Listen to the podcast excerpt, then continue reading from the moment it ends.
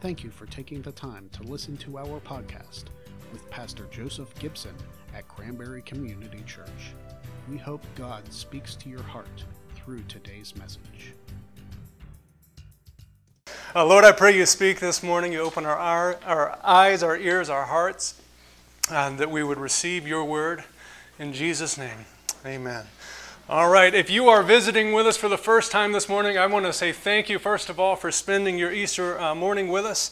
If you're not visiting with us, I want to thank you for spending your Easter morning with us. So, uh, we don't play favorites. Hey, how about that? Now, we are, we're continuing this morning in our series on the Gospel of John. We've been here basically the entire year, uh, and uh, we're, we're trying to take it a, a chapter at a time. This morning we have reached chapter 20, which is a pinnacle moment in John's gospel, the resurrection of Jesus Christ, but not just a pinnacle moment in his gospel, it's the pinnacle moment in all of human history in truth. So it's the resurrection of Jesus Christ from the grave. I'm going to read beginning in John chapter 20, uh, verse 1. It says, Early on the first day of the week, while it was still dark, Mary Magdalene went to the tomb and saw that the stone had been removed from the entrance. So she came running to Simon Peter and the other disciple, the one Jesus loved, and said, They have taken the Lord out of the tomb, and we don't know where they have put him. So Peter and the other disciple started for the tomb. Both were running, but the other disciple outran Peter and reached the tomb first. He bent over and looked at the strips of linen lying there, but did not go in. Then Simon Peter came along behind him and went straight into the tomb, and he saw the strips of linen lying there, as well as the cloth that had been wrapped around Jesus' head. The cloth was still lying in its place, separate from the linen. Finally, the other disciple who had reached the tomb first also went inside. He saw and believed. They still did not understand from the scripture that Jesus had to rise from the dead. Then the disciples went back to where they were staying. Now Mary stood outside the tomb crying. As she wept, she bent over to look into the tomb, and she saw two angels in white seated where Jesus' body had been, one at the head and the other at the foot. They asked her, Woman, why are you crying? They have taken my Lord away, she said, and I don't know where they have put him. At this, she turned around and saw Jesus standing there, but she did not realize it was Jesus. He asked her, Woman, why are you crying? Who is it you're looking for? Thinking he was the gardener, she said, Sir, if you have carried him away, tell me where you have put him, and I will get him. Jesus said to her, Mary. She turned towards him and cried out in Aramaic, Rabboni, which means teacher. Jesus said, Do not hold on to me, for I have not yet ascended to the Father. Instead, go to my brothers and tell them, I am ascending to my Father and your Father, to my God and your God. Mary Magdalene went to the disciples with the news, I have seen the Lord, and she told them the things he had or that he had said these things to her. Now, I want to approach this passage this morning basically the same way that we've approached every passage in the Gospel of John, and that's looking at two sides. That's looking at the cultural side of what's taking place here in that moment, and that's looking at an, a side of application for us today. So, if you've been with us for the duration of this series, you've noticed by now that something uh, John loves to do in his Gospel is connect the person of Jesus Christ to the events, the characters, and imagery within the Old Testament. Testament. We've been seeing this in almost every chapter. The Gospel of John is saturated with these uh, references to the Old Testament. And it's 2,000 years later, so we have to seek them out. But his audience at that time would have recognized them immediately. Uh, now, now, the Bible, uh, understand, every word is significant. So we read it sometimes and we're like, oh, that's not really a significant detail. No, if it's in the Word of God, it's there uh, with intention and purpose and full of meaning. So, just two quick examples that I want to show you of that that we see here. Uh, back in verse 11, uh, this is imagery pointing to the Old Testament. It says, Now Mary stood outside the tomb crying. As she wept, she bent over to look into the tomb and saw two angels in white seated where Jesus' body had been, one at the head and the other at the foot. Now, in the Gospel of John, the angels basically have no role in the story other than to sit at the foot and at the head of where Jesus' body laid. And that is highly significant. Uh, why? Because John is painting an image that his audience would connect with immediately, one that would take them back to the book of Exodus. So, way back in the book of Exodus, Moses, uh, God told Moses, I desire to dwell with my people, so I want you to build an ark. Uh, not like the boat, but a, a, vessel that would contain his presence. And he got to verse 10 of Exodus 25, and he began laying out the very specific instructions for building this ark. And finally, in verse 17, God told Moses, I want you to make a lid for the ark. And he called this lid the atonement cover, or your Bible might call it the mercy seat. And this is what he said in Exodus 25 about the atonement cover, about the mercy seat. He said, Make an atonement cover of pure gold, uh, two and a half cubits long and a cubit and a half wide, and make two cherubim. A cherubim is an angel, it's an angelic being. Make two cherubim out of hammered gold at the ends of the cover. Make one of the angels, one of the cherub on one end, and the second on the other. And make the cherub one piece, is what he goes on to say. Uh, so, what he says is, is, I want you to build this cover and I want you to build a lid of sorts, and within all of this is my presence and the instructions of God, where I want you to place an angel at one end, and I want you to place an angel at the other. And it would look something like the exact same image that Mary sees when she looks into the tomb. And what this tells us is the very first image we are given of the resurrection in the Gospel of John is one that identifies Jesus as the mercy seat.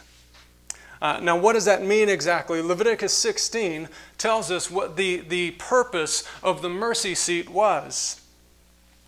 Uh, it tells us that in that sacrificial system of the, the time, the high priest would come and he would make a sacrifice. He, he would kill an animal and he would take the blood and he would sprinkle it on the mercy seat. And, and we'll read that very quickly in Leviticus chapter 16. Um, uh, beginning in verse 15, it says, He shall sprinkle the blood on the atonement cover and in front of it. In this way, he will make atonement for the most holy place because of the uncleanness and the rebellion of the Israelites, whatever their sins have been. When we see this image in the, the resurrection, what it is saying is that Jesus is the fulfillment of this image. That when the blood of the sacrifice begins to flow from the mercy seat, atonement is made and the sins are forgiven, whatever they are. And Paul actually says this exact same thing in Romans chapter 3. He says, Christ is our mercy seat. He is the place where, when the blood flowed down, our sins were re, uh, forgiven in that moment. And one more of those seemingly insignificant details in John 20, uh, we find it in verse 6 and 7. It says Simon Peter came along behind him and went straight into the tomb. He saw the strips of linen lying there, as well as the cloth that had been wrapped around Jesus' head, and the cloth was still lying in its place, separate from the linen. Now, there's only one other place in all of the Bible where we find that uh, linen garments are intentionally left behind, and in fact, they're left behind because God commanded them to be left behind. And to me, this is evidence that this is all intentional and not coincidental. The reason for that is because guess where we find this event? It's the, the exact same chapter we just read, just a few verses later in Leviticus chapter 16. It takes us right back there. And verse 16 talks about how the sprinkling of blood on the mercy seat brought about, about the forgiveness of sins. On to verse uh, 23, in Leviticus it says, Then Aaron is to go into the tent of meeting and to take off the linen garments he has put on before he entered the most holy place, and he is to leave them there. And it's the exact same context that we have where the next verse says he leaves that place and he makes atonement for the sins of his people. He is ushering in the forgiveness of sins. And this is so fascinating because what we have just in the imagery within the tomb is identifying Jesus both with the blood, with the sacrifice, and with the high priest who is making the sacrifice, which would seem like a contradiction, but actually it's not. That's exactly what the New Testament says Jesus is. He's the high priest who makes the sacrifice, and he is the sacrifice that brings about the forgiveness of our sins. So, John was so purposeful about making these connections. And it's not because it's just an interesting side note. It's actually for two reasons. The first is to connect with his audience, but even more importantly to that than that, it's to show that it's all been pointing to Jesus all along. That entire system of the Old Testament was pointing to Jesus. All of the Old Testament was pointing to Jesus. All of history was pointing to Jesus. Everything today points back to Jesus. Every need you have points to Jesus. Now, I want to tell you where you fit in to all of this, into the resurrection story. Now, sometimes, if you read a passage of Scripture, you have to really search for the application and find how does this apply to me? You don't have to do that here because John actually tells us how all of, all of this applies to me. Uh, this is something that John was really good about in all of his writings. When he wrote the book of Revelation, John said, I'm writing all of this to show you the things that must soon take place. He said, This, this is why I'm writing it, to show you everything so that you're not surprised when you start to see it taking place. Uh, in one of his epistles, 1 John, he wraps it up in John, uh, 1 John 5 13. This is not his gospel, this is one of his later letters. He says, I write these things to you who believe in the name of the Son of God so that you may know you have eternal life. He says, Here's the reason that I have written this. I want you to have confidence that if you've placed your faith in Christ, you have eternal life. So, what about the purpose of the Gospel of John? Is he just uh, making sure there's a written record of Jesus' ministry? Is he writing it down for his own sake?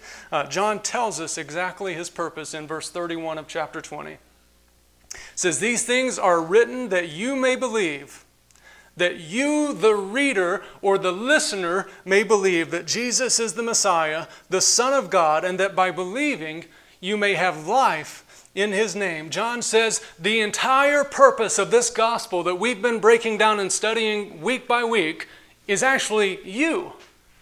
It's so that you would hear these words and place your faith in Jesus Christ. Church, faith is the foundation of Christianity. The Bible says in the book of Hebrews that without faith it is impossible to please God.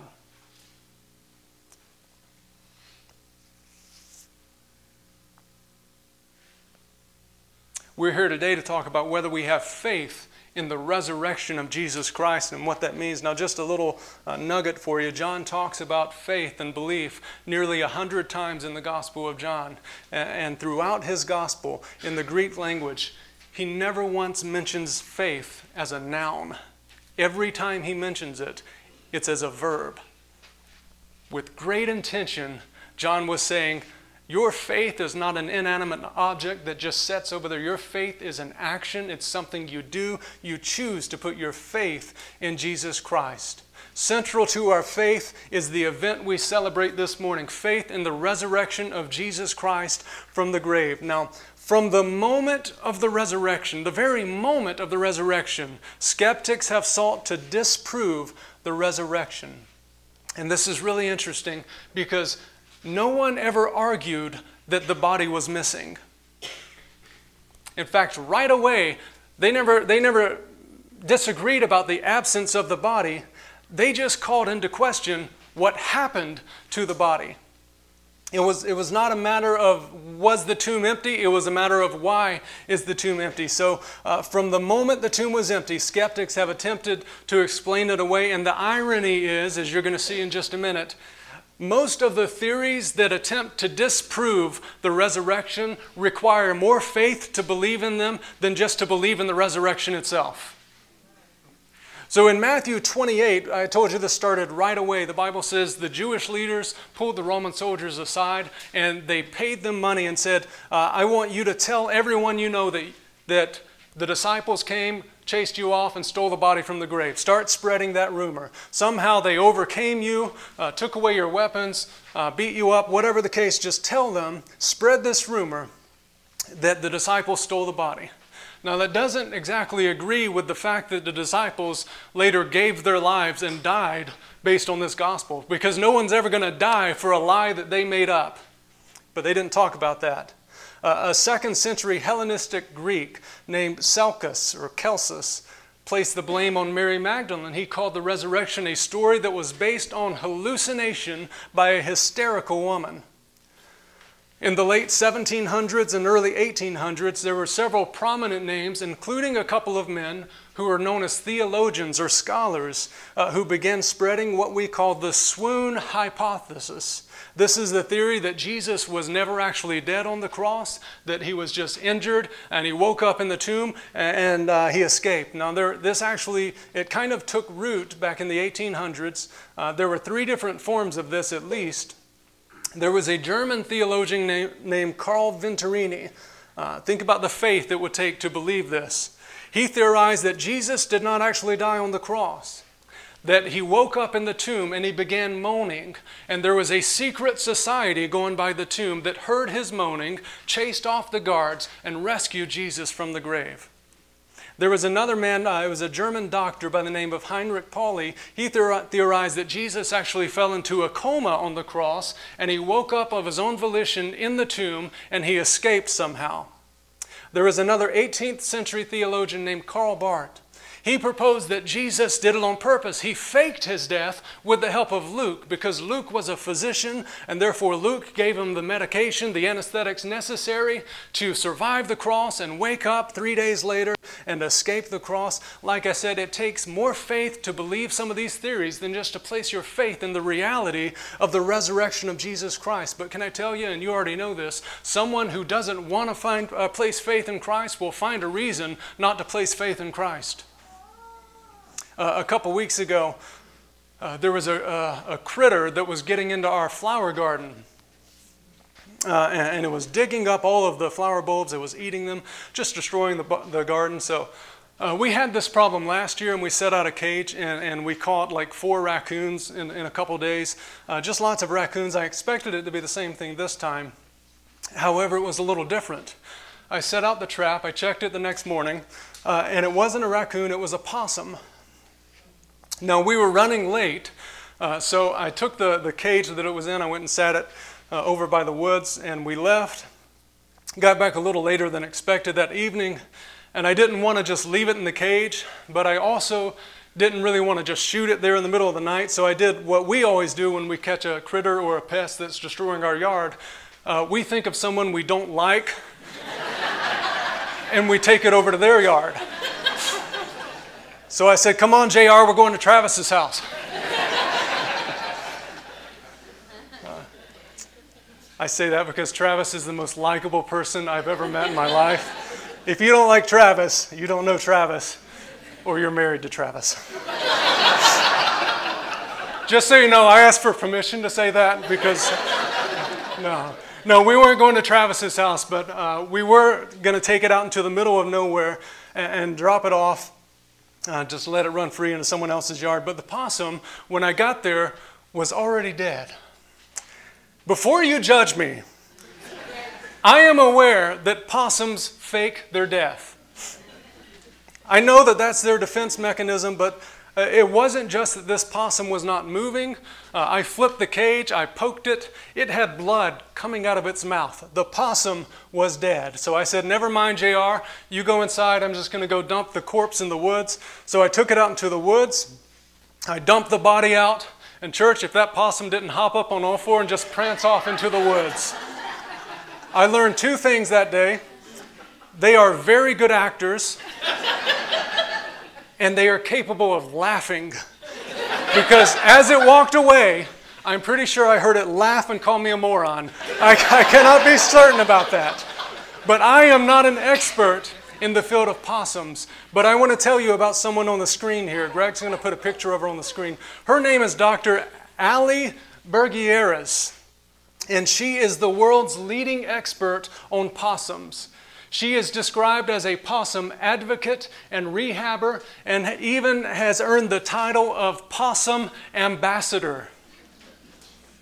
Last May, she released her first book all about possums, and she even creates and sells possum themed artwork on her website. And if you don't believe me, uh, you've heard of uh, Da Vinci's Mona Lisa and Van Gogh's Starry Night. This is her work. Uh, it's called Happy Possum and Cupcake. So, uh, by the way, you can get this blown up really big and put it in your living room for $500. Not a joke. So, uh, not only are all of these things true about this woman, but there's one more thing that she can do. She can tell you if a possum is actually dead. Why? Because she is an expert. That is her field, and that is what she lives for. This is what she does. Can I tell you something about the Roman soldiers who crucified Jesus Christ? They were not rookies at this. They were not names picked out of a hat. They were professional executioners. And even secular historians will tell you the Romans did not invent crucifixion, but they perfected it. They knew exactly what they were doing. They knew how to make it a slow, painful, humiliating, and most of all, an effective death. When Jesus was taken down from the cross, church, there was not a breath of life remaining in his body until three days later. Until three days later, when that earthquake took place and the stone was rolled away, and the angel declared again, He isn't here, He is risen, just like He said. Now, I have two questions regarding this. The first is, Do you believe it? And the second is, Do you understand what it means? Because I want to show you something again in John chapter 20, uh, in verse 8. It says this Finally, the other disciple who had reached the tomb first also went inside. He saw and believed. But the next verse says this they still did not understand from the scripture that Jesus had to rise from the dead. So there are two things happening in this moment there is belief. But there is also a lack of understanding. There is belief in the resurrection itself, but they also don't fully understand everything that's taking place. And I believe that that is where the majority of our nation is today. It might even be where you find yourself today. It's incredibly common that we believe in the resurrection, but we don't fully understand the significance of it. There are polls in, the, in recent years that show the majority of Americans, two and three Americans, believe in the resurrection. I did not say two and three Christians. Two and three Americans believe in the resurrection, and even some who do not identify as Christians believe in the resurrection. In Great Britain, a recent poll showed that one out of every 10 non Christians believe in the resurrection. I would go so far as to say our nation is not divided over whether the resurrection took place. Our nation is divided over the significance of it because how can someone believe in the resurrection but not follow Jesus Christ? It's because they believe but they lack understanding. The thing is, church, Jesus said, you can hang every word he ever spoke on the resurrection. And if the resurrection did, not take place, you can discount everything he said. But he said, I'll give you the sign of Jonah, and I'll give you the sign of the temple being re- rebuilt in three days. If this takes place, it validates every word I have ever spoken, it validates every promise I have ever made. It means, church, that again, we do not gather to remember a, a person who was, but a Savior who is. And it means, church, that when Jesus said, through faith in Him, we can find salvation, that that is true. The Bible says that the cost of sin is death. We have a choice with that. We can spend eternity apart from Jesus Christ, paying the price for our sin, or we can place our faith in Jesus Christ, who already paid the price for our sin.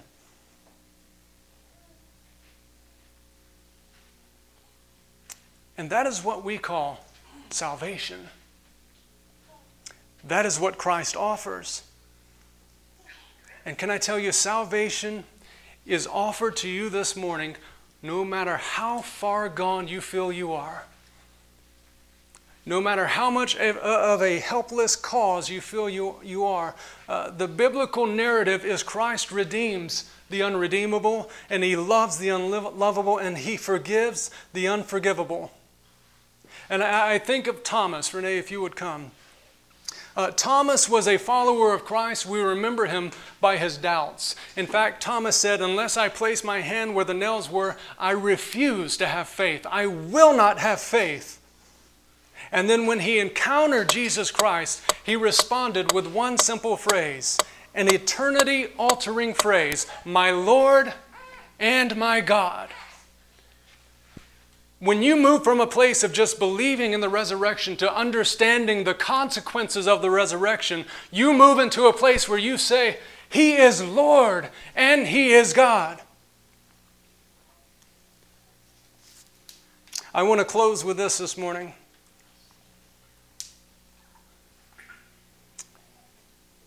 I mentioned that they, when, when they tried to disprove the resurrection, uh, one of the initial rumors was we'll say the disciples stole the body.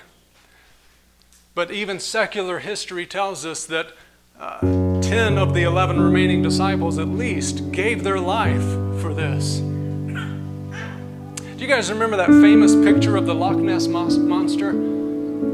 Uh, there was a man, I can't remember his name at the moment, but as he laid on his deathbed, he fessed up and he said, I built that and took the picture. Because when you're facing death, there's no reason to live for the lie anymore. Ten disciples faced death, crucifixion, burning, everything you can imagine, and not a single one of them said, Oh, it wasn't true, we actually stole the body. Uh, every one of them gave their life for this because it's a reality, church. And one of the greatest evidences for the resurrection is the life of those who believed in the resurrection. And I want to put this on the screen and read it one more time. One of the greatest pieces of evidence for the resurrection is the lives of those who believed in it. And I wanted to put that on the screen because it should remain true today. One of the greatest evidences for the resurrection should be your life if you believe in the resurrection if you have placed your faith in Christ, your life should be undeniable evidence of the reality of God. Can you stand with me, church? I'm going to ask you to close your eyes this morning.